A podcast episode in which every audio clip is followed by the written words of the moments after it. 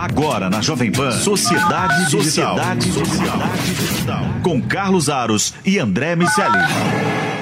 Sociedade Digital no ar, a ponte aérea mais tecnológica do rádio, da TV e da internet aqui pela Jovem Pan News, trazendo para você os principais assuntos do mundo da tecnologia nesta semana. No programa de hoje, vamos falar sobre proteção de dados.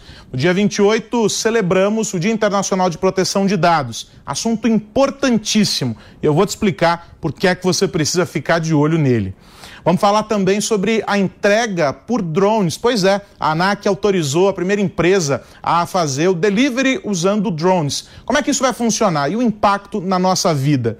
E vamos falar também sobre a Tesla, que agora resolveu cutucar de vez a concorrência e só fez isso divulgando o balanço anual. Vamos começar então o nosso Sociedade Digital recebendo o comentarista de negócios aqui da Jovem Pan, o Bruno Meyer, uma conexão Sociedade Digital Business. Né, Bruno? Tudo bem? Tudo ótimo, Aros. É um prazer estar aqui no Sociedade Digital, ainda mais falando de Tesla, né? Porque saiu o balanço essa semana da empresa que foi fundada na Califórnia por Elon Musk em 2003 e que fez em 2021 o melhor ano da história, com lucro inédito de 5 bilhões e 500 milhões de dólares. Para se ter noção, esse valor é 655% superior ao apresentado em 2020, ano em que a montadora americana de carros elétricos apresentou o primeiro resultado no azul.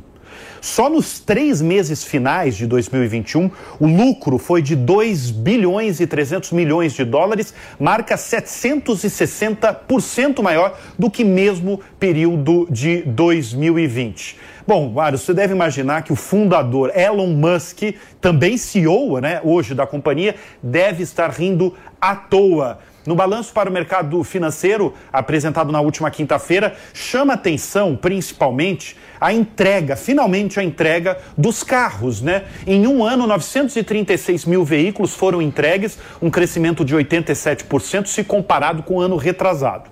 Os modelos mais populares foram o sedã Tesla 3 e o mini SUV Tesla Y. A receita total, como a gente pôde ver há pouco a, na tela, da empresa foi de 53 bilhões e 900 milhões de dólares, também uma alta de 71%. Todos esses resultados aí é, inéditos e tão positivos saltam os olhos por conta do cenário adverso que o setor automobilístico enfrenta há um bom tempo, desde o início da pandemia, para dizer a verdade, com a falta dos famosos, que não eram famosos antes, agora são agora famosos. Todo mundo todo quer mundo saber fala disso. que diabo que é o semicondutor, Os semicondutores né? que fabricam os chips, como Aros, fala com muita frequência aqui no Sociedade Digital, como eu falo também no business, o chip hoje está em diversas partes da fabricação do celular, de geladeira e principalmente do carro. E essa é uma questão interessante, né? Porque a Tesla ela faz parte uh, de uma nova fase da indústria automotiva. A gente tem uh, um, cenário em que antes todo mundo olhava para para a indústria automotiva, para os carros, e queria entender a motorização, é, o acabamento, a, qual era o potencial daquele carro, velocidade, o torque, tudo aquilo que o Alex Ruff explica para gente no Máquinas na Pan. E aí, a partir de um determinado momento, a indústria automotiva começou a olhar para a conectividade, para a digitalização dos veículos, sensores e uma série de outros instrumentos que dependem muito dos semicondutores. E aí a gente vive uma um novo momento. A Tesla colocou um outro elemento nisso tudo, que é a automação. Os carros autônomos são cinco níveis de automação, sendo o primeiro deles o mais básico, aquele que a gente conhece, em que você tem os sensores ali indicando algumas funções de autonomia do próprio veículo, mas que depende ainda do condutor. No quinto nível, o condutor se faz desnecessário, ele é apenas passageiro do carro que faz tudo sozinho.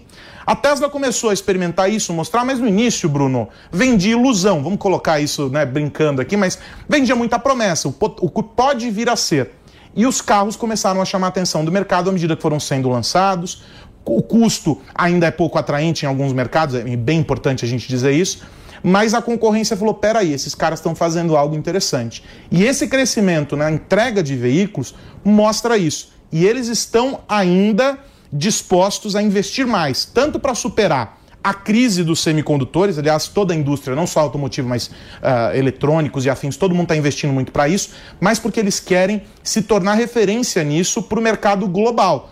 É bom a indústria dita tradicional tomar cuidado, né? Totalmente. Na verdade, a gente vê uma reação aí de toda a indústria é, em relação a, a, a, a, esses produtos, por exemplo, da Tesla. Antes de, re, de continuar, eu gostaria de chamar a atenção a um ponto que você falou sobre a conectividade. No meu programa, no Business, a gente, a gente recebeu, principalmente no ano passado, uma série de CEOs de montadoras. E é, quando eu pergunto sobre o desejo do consumidor de carros no Brasil e no mundo, mas principalmente no Brasil, a conectividade aparece em primeiro lugar. Também tem a segurança, tem o design, que o design para o brasileiro é muito importante, mas a conectividade é muito importante. E tem essencial. Essencial, que há, tempos atrás não era, hoje é. E vamos só traduzir o que é essa conectividade para quem está nos acompanhando. Para você que está acostumado a ter tudo no seu celular, imagine espelhar o teu celular no carro a possibilidade de você ter já um chip de, de um modem de internet 4G, 5G ainda não está funcionando, no carro, no multimídia do seu carro, e ele totalmente independente. Aí você chama a Alexa, a Siri, e o carro vai fazer executar essas funções pelo viva voz. Você não vai ter que tirar a mão do volante para executar tarefas como ligar, colocar um compromisso na agenda, programar o GPS. E aí os sensores todos que hoje geram um fascínio e estão nos modelos topo de linha, e a tendência é que nos próximos anos comecem a chegar nos outros carros, né, nas outras faixas de veículos, que são sensores que aí trazem esse segundo aspecto que você colocou, né, Bruno, de segurança. É aquele que avisa o pedestre, sinaliza a placa, ele faz a frenagem automática no momento de risco. São todos esses sensores que fazem parte desse pacote de digitalização, parte deles para a experiência de quem está dentro do carro, entretenimento, conforto, e a outra parte para a segurança. Acho que dá para sintetizar esses sensores nesse aspecto, né? Exatamente. Agora vamos falar exatamente dessa escassez aí de chips, né? Essa escassez dos semicondutores tão falado desde a, desde a metade da pandemia, né? É muito curioso o comunicado a investidores que a Tesla fez. A Tesla escreveu que as dificuldades com a falta de chips e também outro problema no setor, a escassez de navios. Faltam navios no mundo que transportam as peças e os carros de países para países. A cadeia de fornecimento cadeia, quebrou. Quebrou, né? exatamente. O, o carro da Ásia, que está sendo fabricado na Ásia, as peças que saem de lá e vêm para outros países até chegar no Brasil, o, presidentes de montadoras, por exemplo, falam que faltam navios para transportar isso. O que, que acontece? É, demora na entrega dos produtos, demoram meses e principalmente encarece o Sim, carro. Mas voltando aí à carta da Tesla, além de eles falarem da escassez dos chips e também dos navios, a Tesla aponta para uma demanda bastante robusta para o seu carro-chefe, né? para os carros elétricos em 2022. A projeção para este ano da Tesla é crescer 50 50% na entrega dos carros elétricos e, de acordo com um dos executivos, a empresa pode entregar até 2 milhões de veículos em 2022. Para atingir essa meta, a empresa tem aumentado a capacidade de produção nas suas fábricas, tanto nos Estados Unidos quanto na China, além de duas novas que estão perto de serem lançadas, uma em Austin, nos Estados Unidos, e outra em Berlim, na Alemanha. Eu vou chamar a atenção de Berlim, que promete ser uma gigante gigante fábrica, avaliada em um bilhão de dólares, que deve ajudar a atender a Europa a reduzir isso que a gente está falando dos gargalos de vendas que tem nos Estados Unidos. Evidentemente, a gente está falando dos Estados Unidos, eh, da Tesla, né? Dos Estados Unidos, uma empresa americana. Então, eles querem, por exemplo, reduzir esses gargalos. E, claro, aí eu acho que é essencial, né, Arius, que nos próximos tempos, agora a Tesla vai enfrentar definitivamente uma maior concorrência. Agora sim vai começar a concorrência, que começa a responder ao cenário dos elétricos. Sim. Então a gente tem a Ford, a General Motors, a Volkswagen, a BMW, tem várias outras que é definitivamente uma corrida de gigantes. E a corrida pelos elétricos, ela atende a, a duas questões muito pontuais, né, Bruno? A primeira delas é o, um compromisso global que vem sendo firmado é, para diminuir os motores a combustão. Vários países, a Alemanha, por exemplo, na Europa, diversos países já firmaram compromissos é, com prazos estabelecidos para suspender fabricação, a substituição da frota. Não, e aqui no Brasil também tem, tem a lei brasileira que, que aí tem uma meta aí para colocar é, carros não elétricos, né? Mas os híbridos Mas para reduzir momento, né? exatamente é, combustão e segurança dos carros. E o segundo aspecto é que os veículos elétricos atendem também a um processo de diminuição do peso. Tem toda uma questão de, de estrutura do veículo que acaba sendo favorecida em função desse movimento dos elétricos. E isso estimula uma outra indústria também, porque essas baterias que têm um ciclo de vida uh, uh, para os carros, ela não se esgota no carro. Ela passa a fazer parte da casa conectada, ou seja, a gente começa a ver uma interface com tudo, com todo esse universo, painéis solares, o reaproveitamento das baterias dos carros, então tudo está conectado.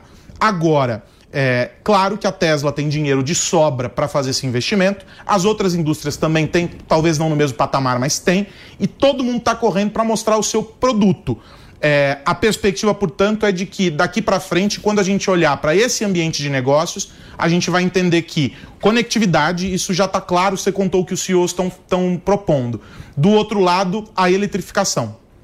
Exatamente. Agora deixa eu chamar a atenção que no mesmo dia em que a Tesla soltou aí divulgou, anunciou o balanço para o mercado financeiro, que, que foi na, na noite de quarta-feira, da última quarta-feira, a Renault, no mesmo dia, viu? A Renault, Nissan e Mitsubishi também anunciaram que vão realizar um investimento de 25 bilhões e 800 milhões de dólares nos próximos cinco anos é, em eletrificação veicular, quer dizer, no mesmo dia, ou seja, todas as montadoras globais que querem pensar no futuro, no seu futuro, estão pensando em anunciando a eletrificação, é, novo, em resumo, novos carros elétricos. Bruno, obrigado por ter traduzido isso tudo pra gente. A gente fala muito da Tesla, eu gosto de brincar que o Elon Musk é meio que o Lex Luthor né, da vida real, assim. A gente nunca sabe muito bem o que, que ele está propondo. Tem a Neuralink agora, que estão querendo colocar os chips no cérebro e tal, e aquela coisa. Então ele vai até o limite e depois ele aterriza para mostrar para a gente o que é possível. E a Tesla é a materialização disso, do ponto de vista de inovação e de tecnologia e de um impacto na vida real das pessoas, porque os carros estão aí, né? A mobilidade é um debate presente na nossa vida e a tendência é que continue sendo transformada cada vez mais por meio da tecnologia. A gente se vê no business, Bruno. Um abração. Prazer, prazer estar tá aqui. Até. Legal, olha só, vamos falar sobre proteção de dados. Nessa semana que passou, nós celebramos o Dia Internacional de Proteção de Dados. Uma data que talvez passe batido para muita gente, mas que é muito importante para nos lembrar que nos nossos tempos atuais, os dados são o novo petróleo. E isso já foi dito várias vezes, tá, a turma está até cansada de ouvir. Mas por que, que é tão importante a gente falar sobre proteção de dados? Porque os vazamentos têm aumentado cada vez mais, porque cada vez mais a gente entrega os nossos dados para as mais diferentes plataformas. Tem até números para a gente justificar isso do ponto de vista da proteção de dados e da cibersegurança. Vamos ver na tela essas informações. O quadro geral de vazamento de dados no mundo é preocupante. Por quê? Porque eles vêm aumentando cada vez mais. E aí tem alguns recortes aqui interessantes para trazer para você que está nos acompanhando. Só no caso brasileiro, tá bem? Foram 24 milhões de brasileiros expostos em vazamentos. Um em cada cinco, cinco pessoas com dados vazados em 2021. Esse é um dado global. Então, uma pessoa a cada cinco no mundo todo acabou tendo dados vazados. E os dados dos mais variados tipos, eu já explico.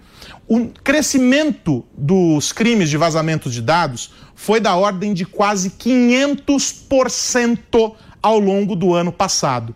É muita coisa, gente, porque a gente está falando de um número que já era enorme e que aumentou ainda mais em 2021. E aí, só no caso brasileiro, aí voltando para o caso brasileiro, foram 40 milhões de empresas que tiveram dados expostos. E se essas empresas tiveram dados expostos, vamos adivinhar? Os clientes, os parceiros tiveram também informações expostas nesses vazamentos.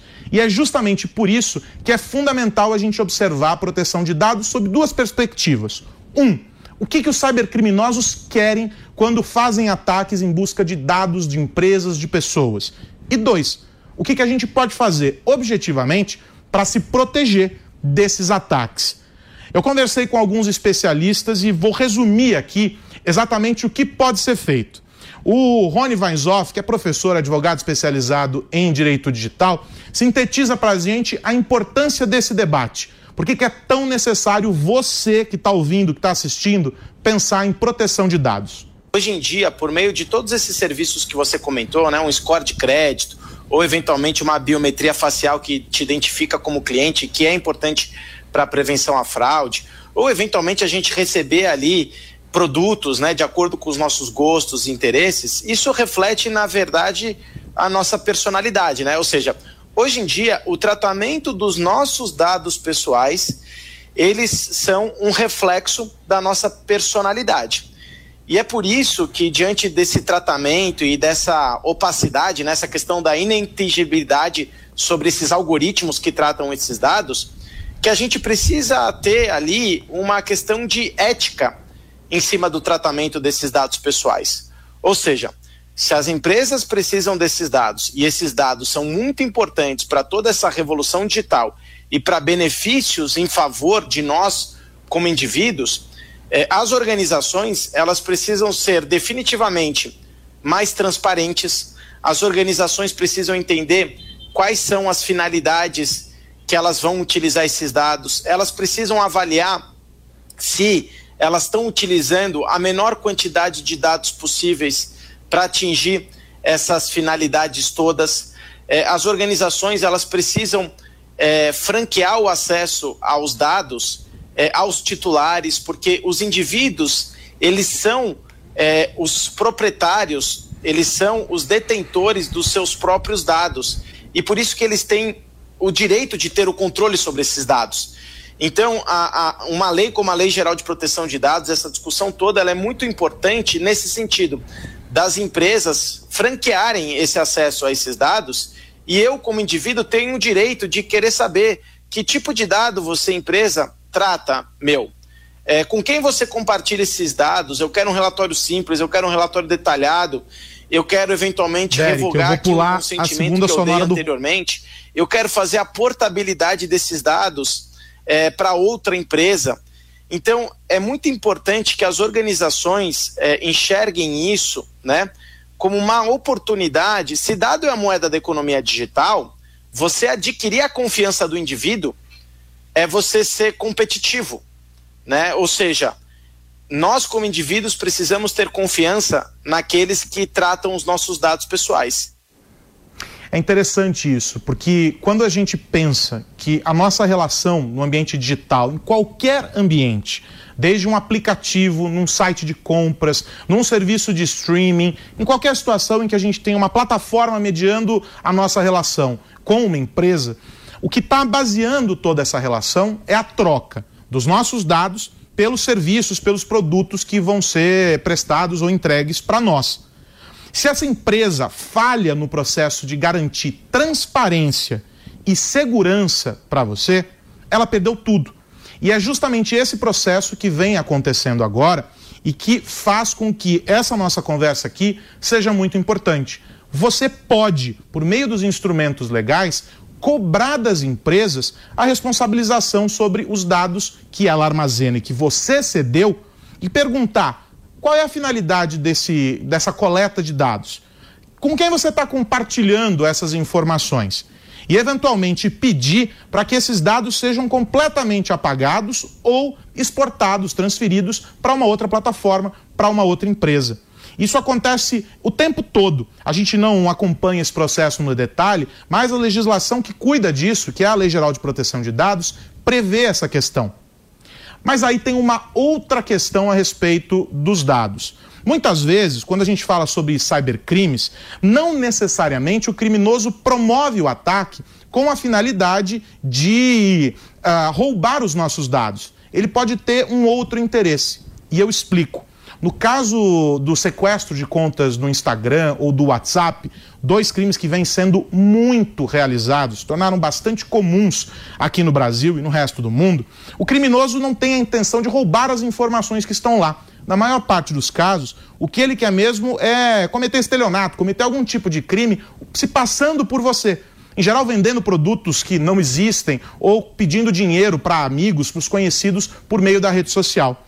O Luiz Augusto Durso, que também é advogado e professor de direito digital, explica esses casos e conta pra gente o que, que pode acontecer nessas situações. Os criminosos, após invadirem um perfil na rede social, têm monetizado essa invasão da seguinte forma: criam anúncios falsos nos próprios stories, inclusive, dizendo que estão vendendo celulares, eletrodomésticos, TVs e etc. E convencem aqueles seguidores que conhecem o titular da conta invadida a comprar esse tipo de produto. É solicitada uma transferência Pix e o produto nunca é entregue. Assim, o criminoso recebe ilicitamente valores dessas outras vítimas além da vítima da invasão.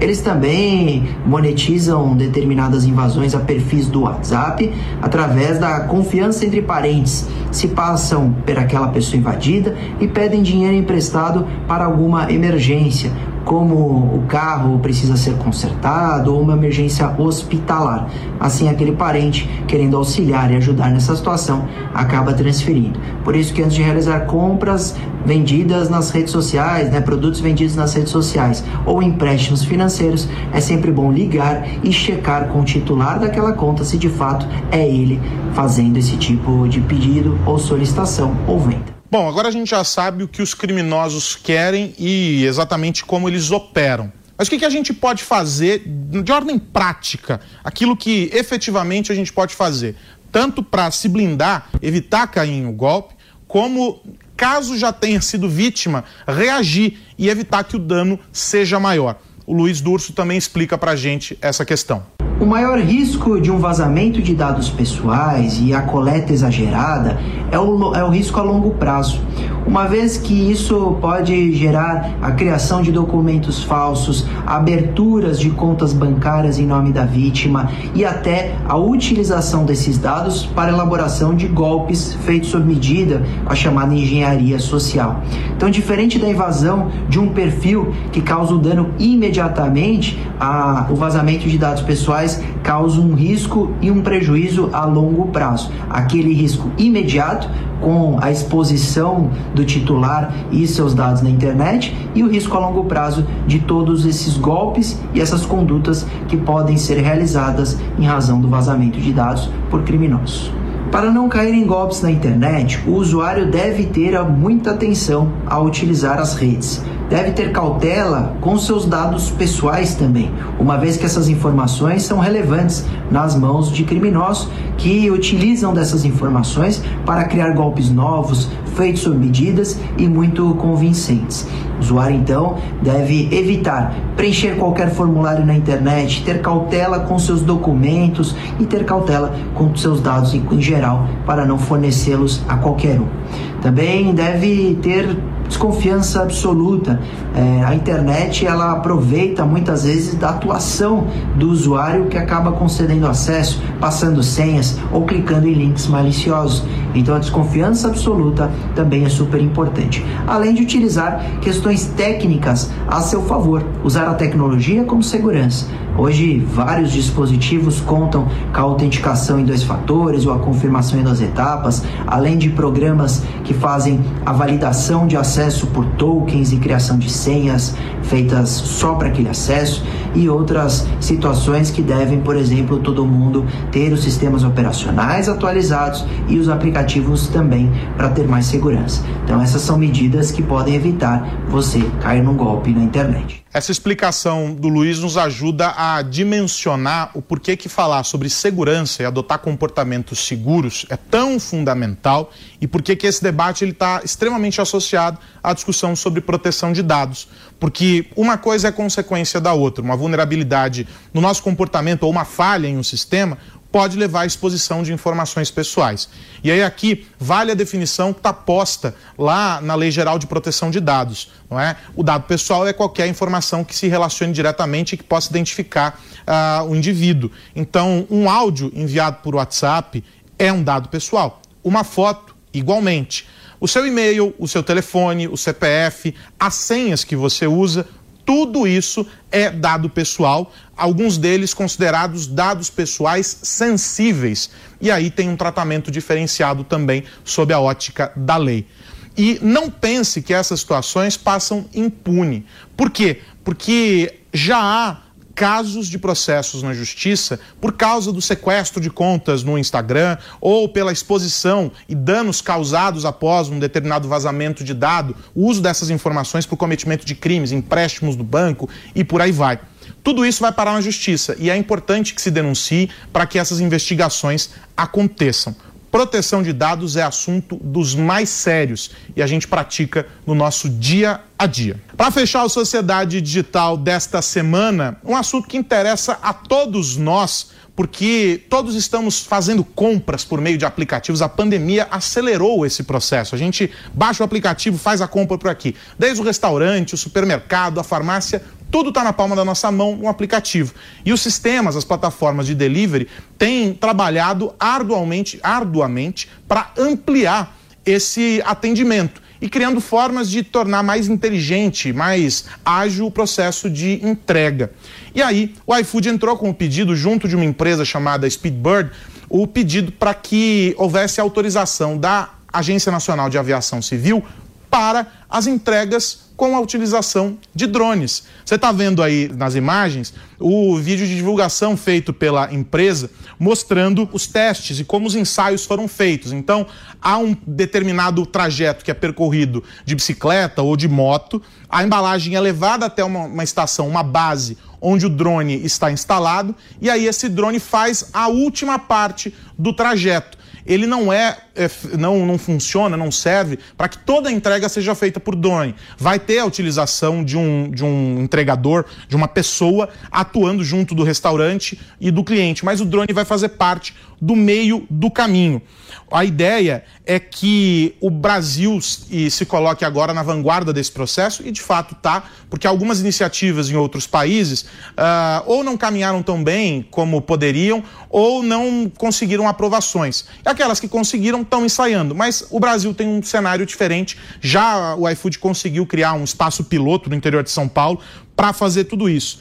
O drone é equipado com seis motores, tem dois aparelhos de GPS, um paraquedas de emergência e ele pode voar uma velocidade de até 32 km por hora a 60 metros de altura. O presidente da Speedbird Aéreo, que é a empresa que presta esse serviço, ele colocou né, na, na, manifestação dele a respeito do assunto duas questões que importam muito: a diminuição do tempo de entrega e a redução dos custos associados a isso, porque você não tem combustível, tem uma série de questões ali. E um terceiro aspecto que é a emissão de poluentes, é uma entrega muito mais sustentável. O drone, afinal, é elétrico.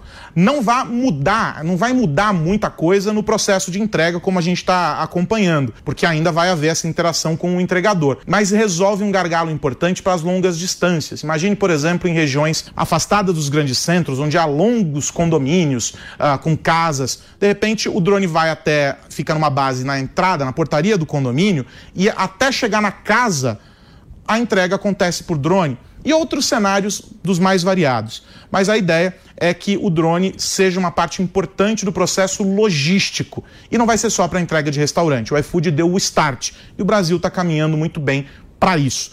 Aí alguns vão se perguntar, mas a Amazon tinha prometido e a entrega da Amazon? A gente está esperando ainda que a Amazon se defina. Por enquanto, os drones funcionam muito bem nos galpões, nos depósitos, nos centros logísticos, mas na entrega ali, na última ponta com os usuários, ainda não. Evidentemente que é positivo, mas há riscos envolvidos e é por isso que todo esse processo precisa ter o acompanhamento das autoridades e as empresas investindo muito na segurança dessas operações. Os drones ajudam muito, a gente falou sobre mobilidade no começo do programa, e o, os drones estão inseridos nesse contexto, eles fazem parte de uma nova era da mobilidade. Esses drones que a gente viu na imagem, que são pequenos, e também os veículos aéreos não tripulados, o, os eVTOLs, os que são de pouso e decolagem vertical, a gente já mostrou aqui também no programa, que vão fazer parte da mobilidade aérea urbana com transporte de passageiros.